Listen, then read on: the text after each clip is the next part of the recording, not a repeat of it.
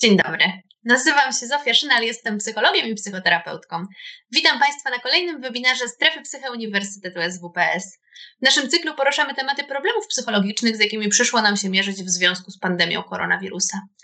Dziś porozmawiamy o trudnej sztuce akceptacji tej nowej pandemicznej rzeczywistości. Na moje i Państwa pytania odpowie dr Ewa Wojdyło-Osiatyńska, doktor psychologii, psychoterapeutka, publicystka, autorka wielu książek, m.in. Rak duszy o alkoholizmie, Sekrety kobiet, Podnieś głowę, W zgodzie ze sobą, Buty szczęścia, bo jesteś człowiekiem, żyć z depresją, a nie w depresji.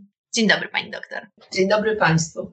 Pani doktor, czy mogłaby Pani troszkę opowiedzieć o tym właściwie, z czym przyszło nam się mierzyć to nowa rzeczywistość oznacza zmianę. Zmianę nie na lepsze, dlatego że musimy z różnych rzeczy rezygnować, a zatem doznajemy straty. Sam ten fakt jest wystarczający, żeby wstrząsnąć, żeby zaniepokoić, a w wielu przypadkach nawet ludzi takich ogromnie wrażliwych, pobudliwych, to nawet bardzo wystraszyć.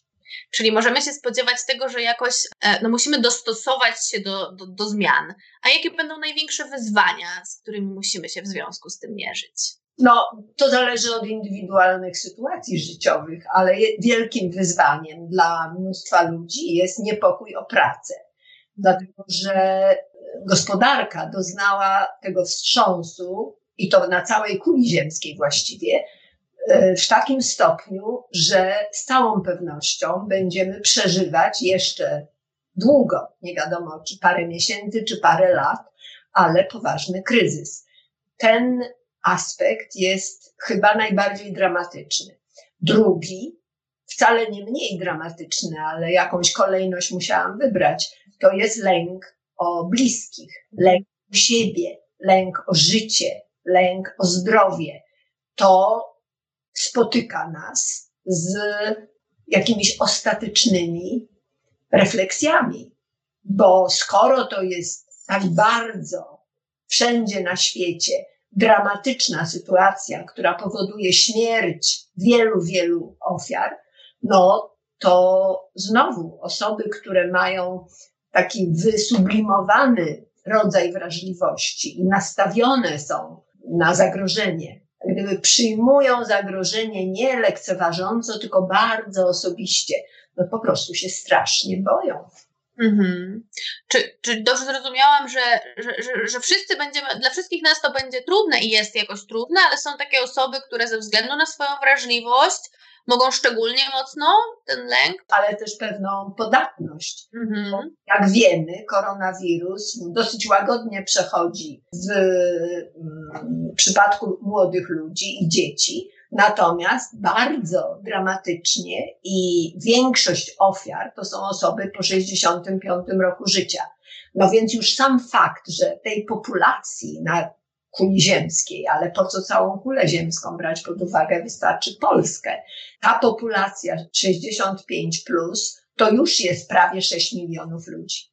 W związku z tym mamy do czynienia z zagrożeniem masowym. Tych ludzi przynajmniej, nie ze, nie ze względu na wielką wrażliwość, tylko po prostu oni należą do grupy największego ryzyka ponieważ prawie każdy ma wśród swoich bliskich mamę, czy babcię, czy tatę, czy wujka, czy ciocię, czy kogoś takiego, żonę albo męża, no to można przyznać, że to ogarnia, czy zagarnia ogromne rzesze. I sam ten fakt, że to może być wielkie zagrożenie życia, powoduje, że ludzie reagują na to w sposób niezwykle emocjonalny. Mówi się dużo o tym, że ta sytuacja, z którą się mierzymy, jest no, bezprecedensowa, że nie mieliśmy szansy się przygotować w żaden sposób na to, co nas spotyka czy spotkało i co się dzieje naokoło nas, i że w związku z tym być może nie mamy zasobów do tego, żeby sobie z tym radzić.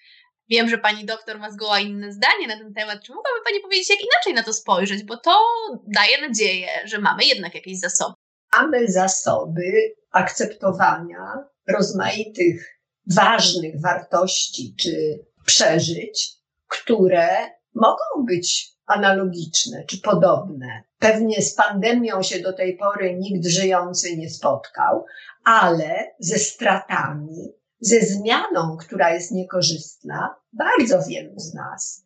Nawet właściwie wszyscy. Nie ma osoby, która by nigdy w życiu nie musiała zaakceptować jakiejś, jakiejś straty czy jakiegoś przykrego zdarzenia czy jakiegoś ograniczenia. I jak na to tak popatrzymy, to tylko trzeba sobie uświadomić, że przecież ktoś już umarł.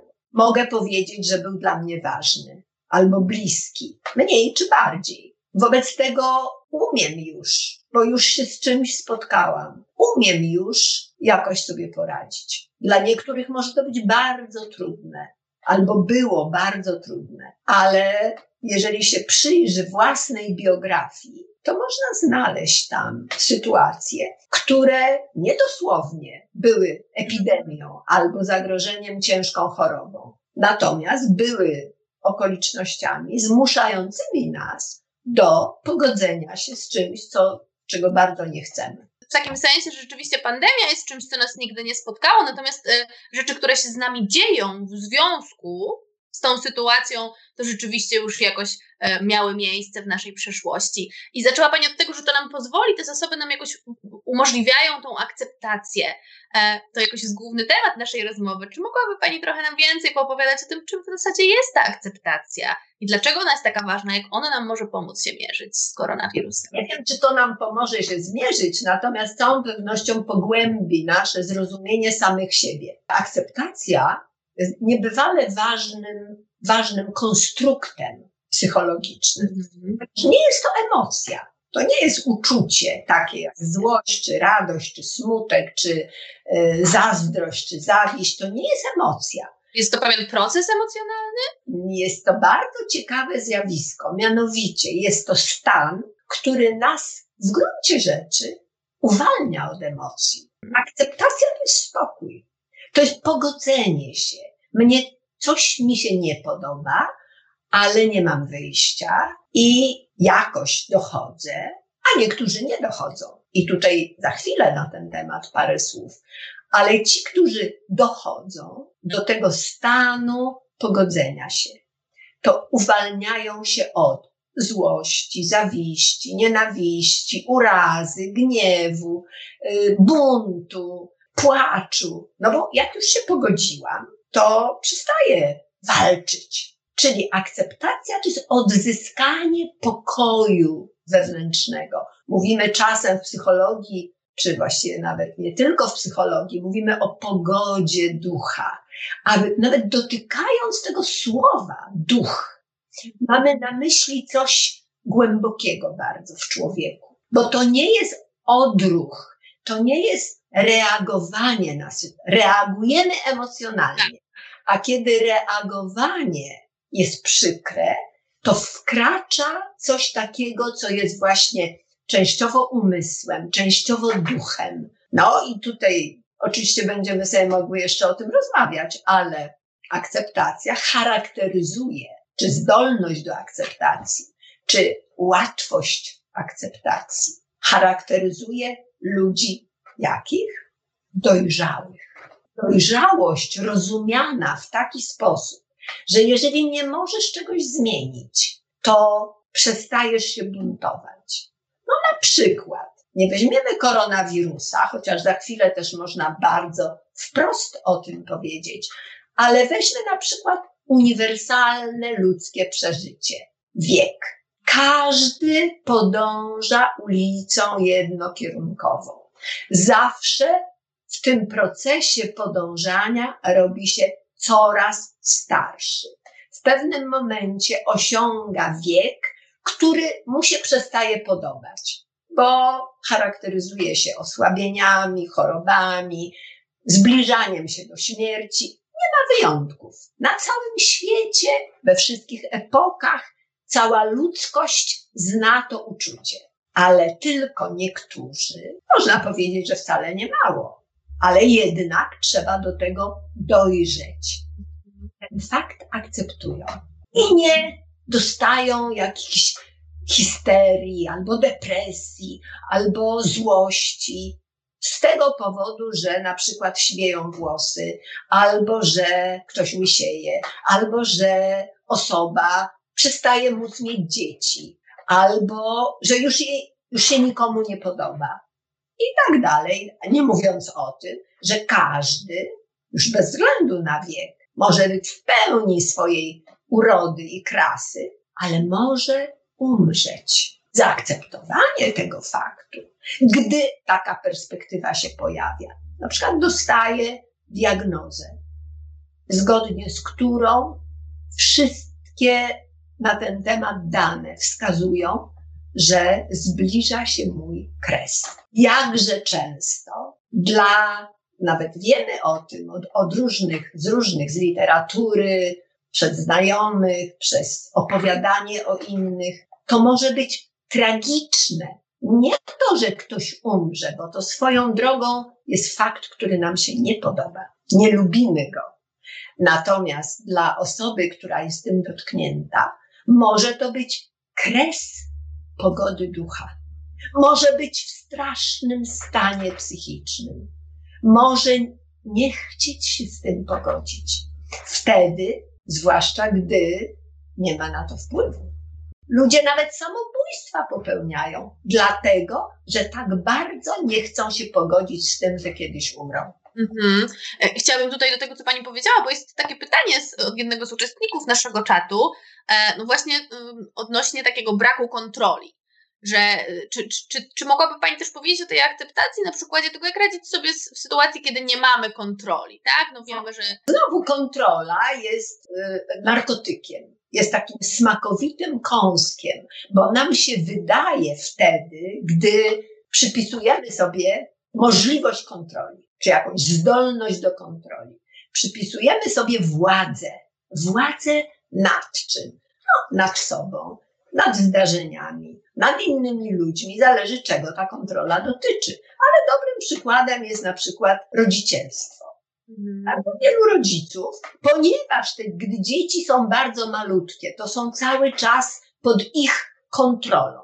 Ale gdy dziecko chociaż troszkę wyrasta i zaczyna, zgodnie z całym procesem rozwojowym, się usamodzielniać. Może chcieć jeść albo nie chcieć jeść. Może chcieć zjeść jajeczko, czy będzie wolało zjeść bułeczkę. No więc już możemy utracić kontrolę. I dla bardzo wielu ludzi kontrola i władza, bo to wtedy posiada się władzę, jest no niezwykle kuszące, pociągające, ponieważ wtedy ma się decyzję, można decydować o kimś albo o czymś. No i takie wydarzenie jak teraz, pandemia, epidemia, pojawienie się niewidzialnego wroga, powoduje, że my nie mamy kontroli. Zaczynamy szukać sposobu na kontrolę, zakładamy maseczki. Mhm. Zaczynamy szukać sposobu na kontrolę, zamykamy się w domu. Unikamy spotkań. To jest kontrola. Ja, ponieważ koronawirusa nie widzę, wobec tego siedzę w domu i tym sposobem kontroluję swoją swoje poczucie bezpieczeństwa. No ale ponieważ właśnie różne sposoby kontroli wiążą się z przykrościami, no a tutaj w tym wypadku to ktoś mi narzuca właśnie ze względu na to, że władza chciała kontrolować, co chciała kontrolować, to się nazywa wypłaszczanie krzywej, krzywej zachorowań. Bardzo inteligentnie tylko zamknę, zamknięto nas w domach. A na przykład tacy Szwedzi też chcieli wypłaszczać, ale zrobili to inaczej. Tam wszyscy chodzili do kawiarń, używali maseczek, jak się zbliżali do kogoś, a poza tym to nie. Czyli można w różny sposób. Otóż kontrola jest pewną cechą osobowości. Zwykle osobowości nieufnych, porządliwych, jeżeli chodzi o władzę, lubi się to uczucie. Będziesz postępować tak, jak ja chcę. Ja cię do tego zmuszę. Mam władzę. Wydaję polecenie. No i sycę się tym, że wszyscy jak trusie dostosowują się. Ja teraz słyszę od różnych osób, mam do czynienia też online z jakimiś instytucjami i co się dowiaduję? Gdy pandemia, gdy stan epidemii można będzie odwołać, to są instytucje, w których zwierzchnicy, dyrekcja nie może się doczekać, żeby ludzie wrócili do pracy. A są pracownicy, którzy teraz pracują zdalnie i odkryli fantastyczne nowe możliwości, uważając, że jest to przyszłość. Po co? Po co przemieszczać się? Po co tracić czas na dojazdy?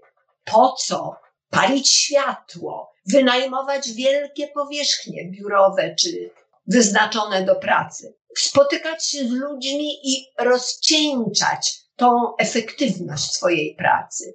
Po co, kiedy cudownie się pracuje w niektórych rolach zdalnie, ale szef mówi: O nie, niech sobie nie myślą, ja chcę mieć ich tu na oku. To nic, że wszyscy pracują znakomicie. To nic, że wykonują dokładnie to, co powinni, tylko robią sobie to albo o 11 wieczorem, albo robią długie przerwy, albo jedząc w czasie pracy. Panie szefie, co to pana obchodzi? A nie, szef, nie jeden, ostrzy sobie już pazurki, że będzie z powrotem mieć tą swoją trzodę i on będzie chodził z bacikiem. Czyli chodzi o kontrolę. Więc to jest pewien styl, mhm. który świadczy o osobowości i o nawykach, o pewnych przyzwyczajeniach. Tak jakby szef, który będzie chciał, będzie wolał wrócić do roli kontrolera pracowników, a nie menadżera, który monitoruje wyniki pracy. To jest dużo bardziej wyrafinowana i taka bym powiedziała dojrzalsza forma. Bo ja chcę wiedzieć, że jeżeli jestem dyrektorką szkoły, że uczniowie opanowują materiał, nie nudzą się na lekcjach, samodzielnie przygotowują zadania, entuzjastycznie włączają sobie swój ekranik, czy na telefonie, czy w laptopie i odbywają te lekcje. Jest mi wszystko jedno, czy te dzieci gadają, czy siedzą tyłem, czy przodem, a nie, nie jeden dyrektor lubi mieć fabrykę, lubi mieć musztrę, tresurę. No to takiemu dyrektorowi nie dogodzisz. Nie w ten sposób. Ale przykład szkoły nie jest najlepszy, bo nie tylko dzieci w szkole spędzają czas na nauce, one spędzają czas ze sobą, a izolacja i pozostawanie w domu i nawet internetowy kontakt, czy na Skype'ie, czy w tych webinariach, czy w innych formach, nie jest wcale identyczny z tym, kiedy my się bawimy, coś razem budujemy, poszturchujemy, biegamy, ścigamy się. Tutaj niestety już tego elementu społecznej relacji nie ma. Ale, nie ma. Ale też wiele razy mówiliśmy o tym, że, że jednocześnie. No, nie powinno wcale zajmować się tym, czy ludzie ze sobą lubią przebywać, czy się głaszczą, czy witają się uściskiem, czy mówią sobie z daleka cześć. Co to kogo obchodzi? Wykonują pracę. Ta praca jest na przykład nienaganna. To niech sobie robią to należąco na, na własnym tapczanie. A jakby można było przełożyć e, to na koronawirusa? To znaczy, jak ta akceptacja mogłaby nam pomóc z, z obecną sytuacją? Co w zasadzie musimy zaakceptować, żeby było nam lepiej, lżej? Sposoby są dostępne. Mianowicie zobaczyć, chociażby w takiej sytuacji, w której każdy osobiście się znajduje, jako nieplanowaną, bo planowana była izolacja. Planowane jest zapewnienie bezpieczeństwa ale przy okazji weź tego koronawirusa pod lupę, swoją mentalną lupę i zobacz, jakie korzyści z tego czerpiesz. No, każdy, czy te dzieci szkolne, czy rodzice, czy domownicy, czy pani i ja, każdy może ze swojego własnego życia wydobyć nieoczekiwane, niezaplanowane korzyści. Korzyść na przykład jest taka, że my rozmawiamy teraz na forum internetowym i ja nie musiałam odbywać podróży. Państwo nie muszą wszyscy schodzić się i dojeżdżać rowerami, tramwajami, autobusami do jakiejś auli. Mamy możliwość zajęcia się tematem. Można w tym uczestniczyć. Jak ktoś pisze sobie na czacie swoje pytanie, to znaczy, że bierze udział. To nawet jest łatwiejsze niż w trakcie wykładu prawdziwego. Dlatego, że jak ja stoję przy mikrofonie i mówię do studentów, do auli, to zostawiam 15 minut po skończeniu na ewentualne pytania. A tu możesz w trakcie. Możesz wstać i odejść na 10 minut, bo akurat cię ten. Czyli przecież to są luksusowe warunki. No ale to sytuacja nasza może nie jest tym takim głównym celem funkcjonowania człowieka, ale weźmy sytuację w domu. Dosyć dużo ludzi narzeka na to, że nagle wszyscy znaleźli się naraz w domu, wszyscy domownicy, jakieś dzieci, jacyś rodzice, jakieś jeszcze osoby. Tak, bo to bez wątpienia może być w niektórych sytuacjach bardzo trudne. Nie przywykliśmy do tego, że jesteśmy wszyscy na kupie. Ale pani Zosiu, przecież skoro to jest trudne, to trzeba się czegoś nauczyć. I miałabyś okazji nauczyć się, w jaki sposób na przykład zadbać o prywatność. Mhm. Ponieważ każdy wychodził dokądś i wracaliście tam wieczorem, po południu, tego czasu było dużo mniej, a teraz siedzi się 24 godziny. Jak to skoordynować, żeby zapewnić sobie komfort? I fantastycznie, niektórzy ludzie tego nie mogą osiągnąć. To też jest dla nich informacja hej, to chyba musimy pójść do jakiejś terapii. Mm-hmm. Że coś jest nie tak w, te, w mojej to, rodzinie, to, czy w moim związku. Ja ze własnym mężem, czy Aha. z własną mamą źle się czuję w domu, to niezależnie od tego, czy to jest tylko jeden pokój, czy to jest większe pomieszczenie, ale ja mam coś do zrobienia. Gdy znikaliśmy sobie z oczu na długie godziny, to się nikt z nas tego akurat nie nauczył.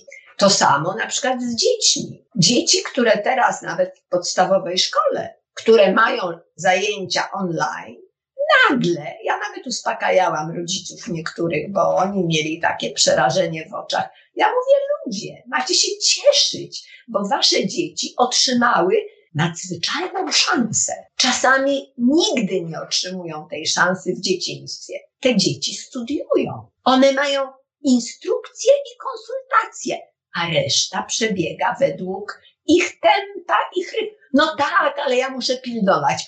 To widzisz, jak niedojrzałe jest twoje dziecko, a nie wiedziałaś o tym. No, czasem muszę, to też jest e, jakaś perspektywa mamy. Może dziecko być dojrzałe, a mama może mieć takie poczucie, że musi e, pilnować, prawda? Ale tak, ale załóżmy, że rzeczywiście zauważa, że dziecko w ogóle nie chce się tak tymi zadaniami. No tak czy owak, jak gdyby jak pod mikroskopem wyłaniają się problemy. Ja byłam świadkiem sytuacji, wychodzę z psem na spacer wcześnie rano, byłam świadkiem sytuacji, że z klatki schodowej przy podwórku, na którym ja spacerowałam na trawniku, wychodzi mężczyzna i niesie dwie torby ze śmieciami i kieruje się w stronę pojemników na śmieci.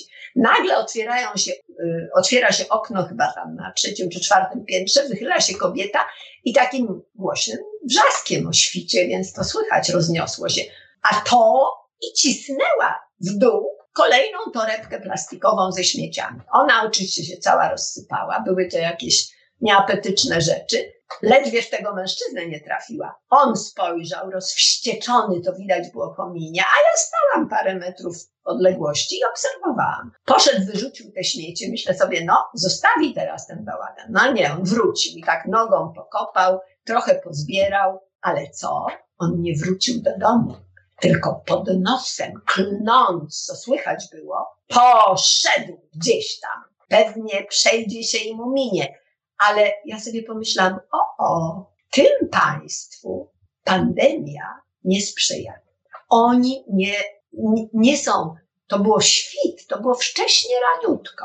Prawdopodobnie to nie są ludzie, którzy przez całą noc przytuleni do siebie szeptali sobie, że przetrwamy, to nie bój się, kochanie, będzie wszystko dobrze. Nie, prawdopodobnie ona była wściekła, on był z jakiegoś powodu wściekły.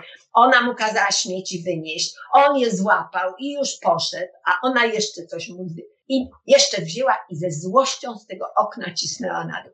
Więc takim ludziom absolutnie komunikat, który oni odbierają z tej sytuacji, jest bardzo, bardzo złowieszczy, bo faktycznie jak ktoś pisze, że po koronawirusie zwiększy się fala rozwodów, niewykluczone.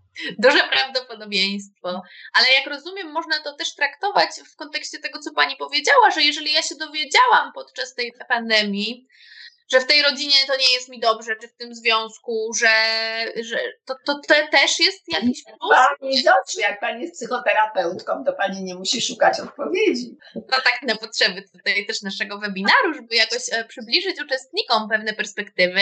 Pojawiło się bardzo dużo pytań, pani doktor, o to, no jak radzić sobie z takimi konkretnymi rzeczami. Czy mogłabym prosić, żeby pani na takich e, konkretnych przykładach pokazała nam, jak spróbować się tej akceptacji nauczyć.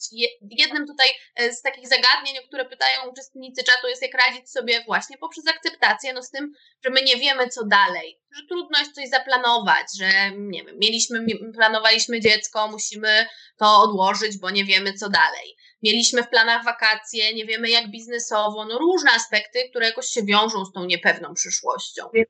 Jeżeli to są pytania tej natury, to mam pewien klucz to nie jest wytrych taki, który wszystkie problemy rozwiąże, ale to jest, jeżeli się odpowiednio ten klucz dopasuje do siebie, to on jest, on pomoże, pomoże gdyby poszerzyć tą perspektywę.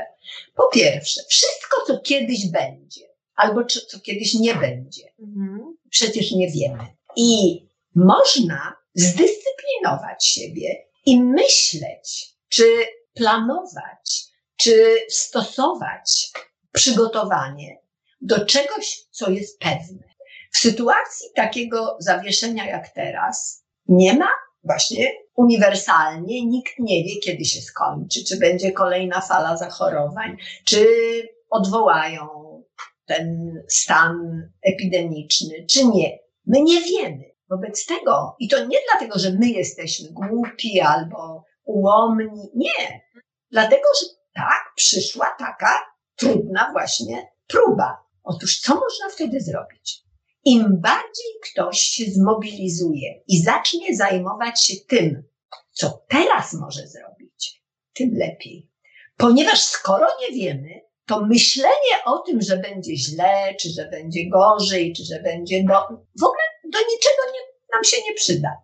Natomiast to, co teraz mogę zrobić, a ponieważ jak będę coś robić, a nasza istota naszego, naszej umysłowości jest taka, że jak ja się czymś zajmuję i pochłania to moją uwagę, mhm. moje umiejętności, moje możliwości, to ja wypełniam tym, co mogę, ten czas, a już go nie mam na myślenie o tym, co będzie. Od czasu do czasu można się zastanawiać i powiedzieć sobie, no ciekawe jak to się skończy, albo jak długo będzie to trwało. Ciekawe, czy tego lata pojedziemy na wakacje. Ale ponieważ odpowiedź brzmi, nie wiem, wobec tego przestaję się tym zajmować, bo ja nie wiem, nie mam nad tym kontroli. Była mowa o kontroli. Tak. Natomiast mam kontrolę nad tym, jak ja spędzę dzisiejsze popołudnie. Mogę myśleć o wakacjach, co do których mam białą kartę. I to mi przede wszystkim zwiększy moją frustrację i mnie zdenerwuje. Ale po co ja to robię sobie? Natomiast jak ja pomyślę, to popołudnie mogłabym spędzić w taki sposób, że zacznę rozmowę z kimś, kogo lubię, zadzwonię, wejdę na Skype, pójdę do drugiego pokoju, usiądę przy swoim dziecku, y, zadzwonię do mojej mamy. Obojętne. Coś, co wiem, że powinnam, albo lubię, albo muszę, albo chcę, albo mi sprawi radość, albo sprawi mi poczucie dobrze spełnionego obowiązku, obojętne. Może powinnam przeczytać jakąś książkę, może powinnam nauczyć się grać w skrable, może powinnam wejść w internecie i obejrzeć ofertę, której teraz coraz więcej mamy. Na przykład ja dwa dni temu obejrzałam stary film i dawno go widziałam, ale przepiękny. Na Ninatece jest film Wajdy pod tytułem Panny z Wilka. Jest to jeden z najpiękniejszych polskich filmów. I nie zrobiłabym tego w życiu, gdyby nie koronawirus ponieważ żyłam aktywnie, dużo podróżowałam, dużo pracuję, mam dużo znajomych, często przyjmuję zaproszenia na jakieś imprezy. W ogóle nie mam czasu siedzieć i sobie szukać po internecie, co ja bym obejrzała. A tu po prostu luksus. Więc, a czy ja z tego powodu lepiej jestem przygotowana na przyszłość? No jestem lepiej przygotowana, bo nie zniszczyłam sobie nerwów, bo zobaczyłam coś dobrego, bo przeżyłam coś wspaniałego, bo jest to piękny film, w którym Olbrychski jest młodzieńcem, a Maja Komorowska jest po prostu zjawiskowo piękną, młodziutką aktorką. I wie pani, no, tej przyjemności bez koronawirusa ja bym nie zaznała. Bo kiedyś widziałam, ale pewnie jak oglądałam to w kinie mi się też podobało, ale to innymi w ogóle oczami. Ja teraz to naprawdę, to jest, a weź i włącz sobie ulubioną muzykę. Nawet na każdym YouTubie znajdzie pani, e, nie wiem, e, walca Szostakowicza, od którego po prostu kręci się w głowie z, zachwytu. Także wie pani, no, można, można sobie umilać czas. Ja nie mówię, że można wziąć stary podręcznik do niemieckiego i zacząć sobie lekcje powtarzać. Też można, ale jak ktoś chce trochę narkotycznie się uszczęśliwić, to to jest sposób. Nie mówiąc o tym, że ja tyle, ile teraz podczas tej epidemii, to ja tyle nie rozmawiałam ze swoimi przyjaciółmi. Bo nawet na spotkaniach to zawsze było kilka osób, wiele osób, to co się nazywa small talk, kwitnie, więc tak, fajnie było, ale tak bardziej towarzysko. Teraz, jak dzwonię do którejś ze swoich przyjaciółek, to od razu wchodzimy w jakieś strasznie takie dobre rejestry. Wesołe i śmieszne i poważne. Więc no, jak się wykorzysta ten niezwykły czas, to człowiek wcale nie będzie miał poczucia klęski. Zaczęłam w ogóle wcześniej na to pierwsze pytanie, że ludzie się niepokoją. No niepokoją się ci, którzy stoją przed czarnym scenariuszem. Tracą pracę. To jest dramatyczne. A jeszcze skądinąd już wiadomo, że nasz rząd tak za bardzo o to nie dba. W związku z tym Y, no, te małe biznesy na przykład. Dlaczego je pozamykano? To, to naprawdę nie wiadomo, bo 13 krajach w Europie żaden fryzjer nie został zamknięty. Na przykład. Więc no mamy przykłady, że ktoś niekoniecznie działa tak inteligentnie. Działa, zresztą ja odnoszę wrażenie, że właśnie te decyzje władzy często mają na celu kontrolę a nie troskę. Bo to są dwie różne rzeczy. To samo mama może mieć nad dzieckiem kontrolę, a może wykazywać troskę. I dziecko to czuje. I do kontroli podchodzimy w sposób niechętny. A troska nas wzrusza, uszczęśliwia, uspokaja. Więc na, nawet w takim aspekcie koronawirus daje bardzo, do, jest laboratorium takiego społecznego doświadczenia. Daje nam szansę na takie refleksje na temat siebie samych, tego gdzie jesteśmy, z kim jesteśmy i co robimy w życiu i jak rozumiem znalezienie wielu pozytywnych aspektów tej sytuacji, oprócz oczywistych negatywów, które są i które mamy naokoło.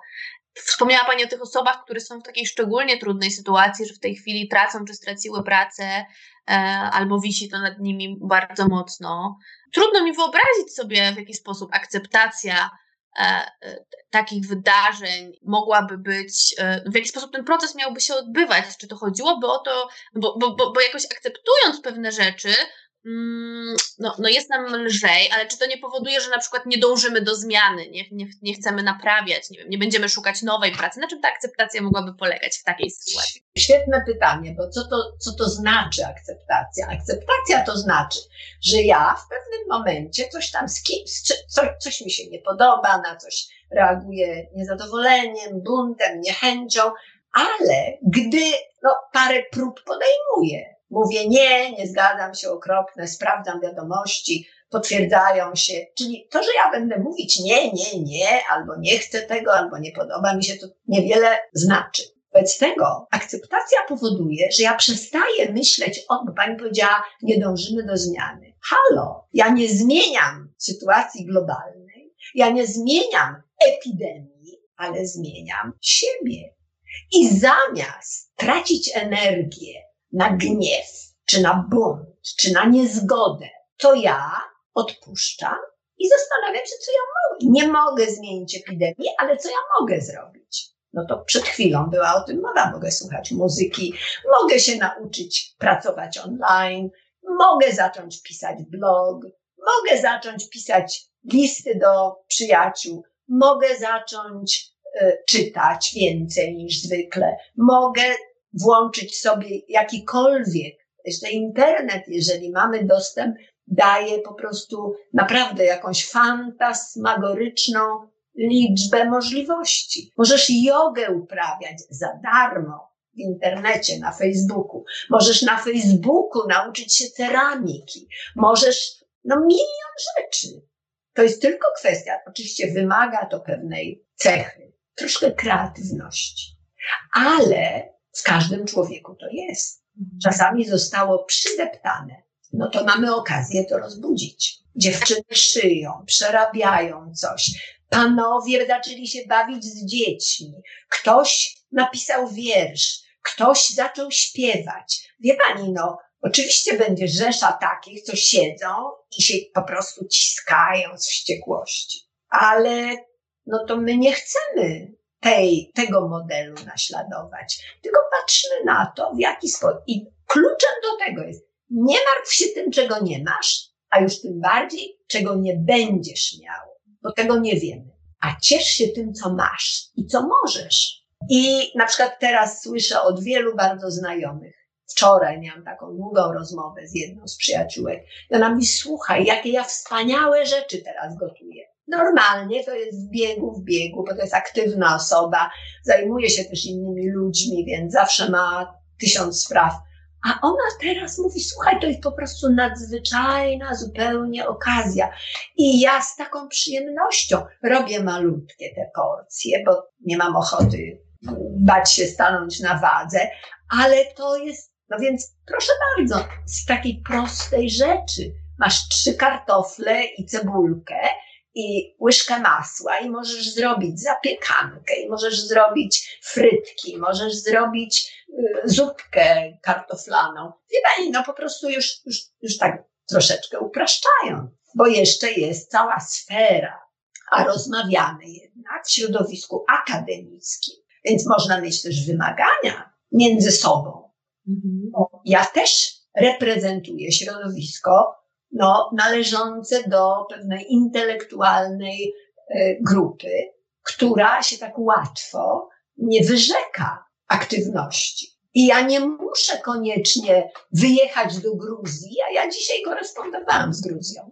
Ja nie muszę, a byłam, w lutym byłam w Gruzji. Natomiast teraz nie pojadę do Gruzji, ale przygotowuję różne rzeczy, które wiążą się z moją pracą, właśnie jak się zajmuję jakimiś sprawami polegającymi na tym, że organizuje szkolenia, seminaria czy, czy, czy jakieś formy takiego właśnie wspólnego działania. Więc tym bardziej, ponieważ mówimy do studentów w tej chwili, to to jest cudowne, bo teraz każdy z naszych uczestników tego spotkania przecież nie musi specjalnie szukać. To jest tylko zobaczę, co lubię robić, jak lubię pracować. I teraz mam okazję, bo znowu pewnego dnia minie epidemia i niewykluczone, że nie będzie takiego luksusu wyboru, bo znowu mogą być, zostać wtłoczeni w jakieś takie scholastyczne, przedmiotowe ramy. Pani doktor, a czy są jakieś ćwiczenia, e, techniki, e, zadania, które można sobie porobić, popróbować, no, żeby się nauczyć tej akceptacji. No bo jak sama Pani powiedziała na początku, wymaga to pewnych, e, pewnego doświadczenia, też e, pewnej dojrzałości emocjonalnej. Wspomniała Pani przed chwilką o kreatywności. I, I jeżeli ktoś zainspirowany tą dzisiejszą naszą rozmową tym wszystkim, co Pani mówi, no chciałby nauczyć się tego, uzyskać ten spokój właśnie w ten sposób. Zwykle, podobnie jak Pani, zajmuje się tym w formie psychoterapii. I, I przez wiele, wiele dziesiąt lat pracuję z ludźmi, których największym problemem jest, że coś w ich życiu budzi ich protest. A to mąż się zdradził, a to syn się nie uczy, a to zwalniają go z pracy, a to ktoś się starzeje. Czyli widzi pani, każda ludzka sytuacja, z którą ja się nie chcę pogodzić, mhm. że ja muszę zrobić ćwiczenie z akceptacji. No i jak mówię psychoterapeutycznie, to rozmowa może przebiegać następująco. No dobra, coś cię spotyka, co ci się nie podoba. Jaki masz wybór? Mhm. No nie mam. Masz na to wpływ? No nie mam. No to co zrobisz? To takie proste. To jest. Mhm. Musisz zastanowić, co możesz zrobić. No nie podoba mi się epidemia. Nie podoba mi się, że muszę siedzieć w domu. No nie będę nosić maseczki.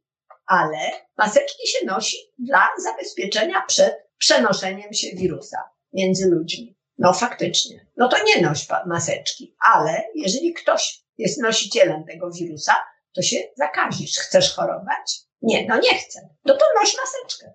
Mhm. Czyli trzeba się, wie pani, rozmowa ze sobą albo rozmowa kogoś z kimś prowadzi do tego, że widzimy, że możliwości wyboru w sytuacji, w której nie mamy kontroli, są ograniczone. I ponieważ nie mogę wybrać inaczej, muszę pogodzić się z tym, co jest. Nie chcę się pogodzić, patrzę, jakie są alternatywy. No nie, nie pogodzę się z pandemią. Chcę pójść zagrać w tenisa. Korty są nieczynne. To muszę się pogodzić. Wobec tego, co zrobię? Pójdę i będę odbijać sobie na ściance. Na przykład. Mhm. Albo widzę nawet w internecie, widziałam, jak sportowcy ćwiczą bo jeszcze lada moment już im tam udostępnią te obiekty sportowe, ale do niedawna wszystko było tak. No i ci sportowcy, którzy szykują do jakichś mistrzów, do zawodów, ale nie chcą z formy wyjść, no to zaczęli wymyślać. I to niektóre są przeciekawe sposoby wykonywania ćwiczeń w czterech ścianach, w jakimś pomieszczeniu. I oni w domu postawili sobie telefon i nagrali się, jak oni ćwiczą na przykład najrozmaitsze ewolucje, piłkarze pokazywali, czy tam szermierz pokazywał. Więc no tak, jak nie mogę czegoś zrobić, to szukam zastępczego wypełnienia swoich potrzeb. A jak w ogóle nie mogę tej, tej potrzeby akurat zrealizować, to zastanawiam się, jaki byłby skutek, gdybym co? No, jak koniecznie bym się chciała z panią osobiście dzisiaj spotkać. No, czy ja zwariowałam? Mogę się w ogóle nie spotkać albo na, na Skype'ie. Czyli mhm. widzi pani, jest w jakimś momencie my siebie, stawiając sobie te pytania, a co zrobisz, jeżeli ci się nie uda? No co? No, wścieknę się. No dobrze, a jak się wściekniesz, to co? Przez to się pandemia skończy? No nie. No ale ja tak nie chcę. No ale czy może nie chcesz? To czy masz na to wpływ? Widzi Pani, bo akceptacja jest w gruncie rzeczy koniecznością. To już filozof wielki, Immanuel Kant, zresztą nie on pierwszy, ale on to jakoś wielką taką, taką, yy, taką jakby teorię zbudował, że człowiek, to było o wolności, ale to samo Erich Fromm pisał o wolności. Już Arystoteles mówił o wolności, czyli to jest od, odwieczna ludzka troska. I wszelkiego rodzaju, na przykład pandemia, to jest ograniczenie naszej wolności. A skoro przyszła sytuacja, w której ktoś zdecydował, że lepiej będzie, żeby ograniczyć naszą wolność, nie zdając się na wyobraźnię pojedynczych osób, na świadomość ludzi, na wiedzę ludzi, bo ludzie po prostu, te, te 38 milionów Polaków, to tak łatwo nie mają dostępu do jednakowej wiedzy. W związku z tym mogłyby być strasznie niemądre zachowania. Mhm. Ktoś przejmuje kontrolę i ustala ograniczenia. I można krytykować te ograniczenia, bo nie wszystkie są mądre, ale alternatywa jest taka, że jak nie zastosuje się do tych ograniczeń, to co? No ktoś nie chciał w czasie kwarantanny być w domu i płacił po 30 tysięcy złotych.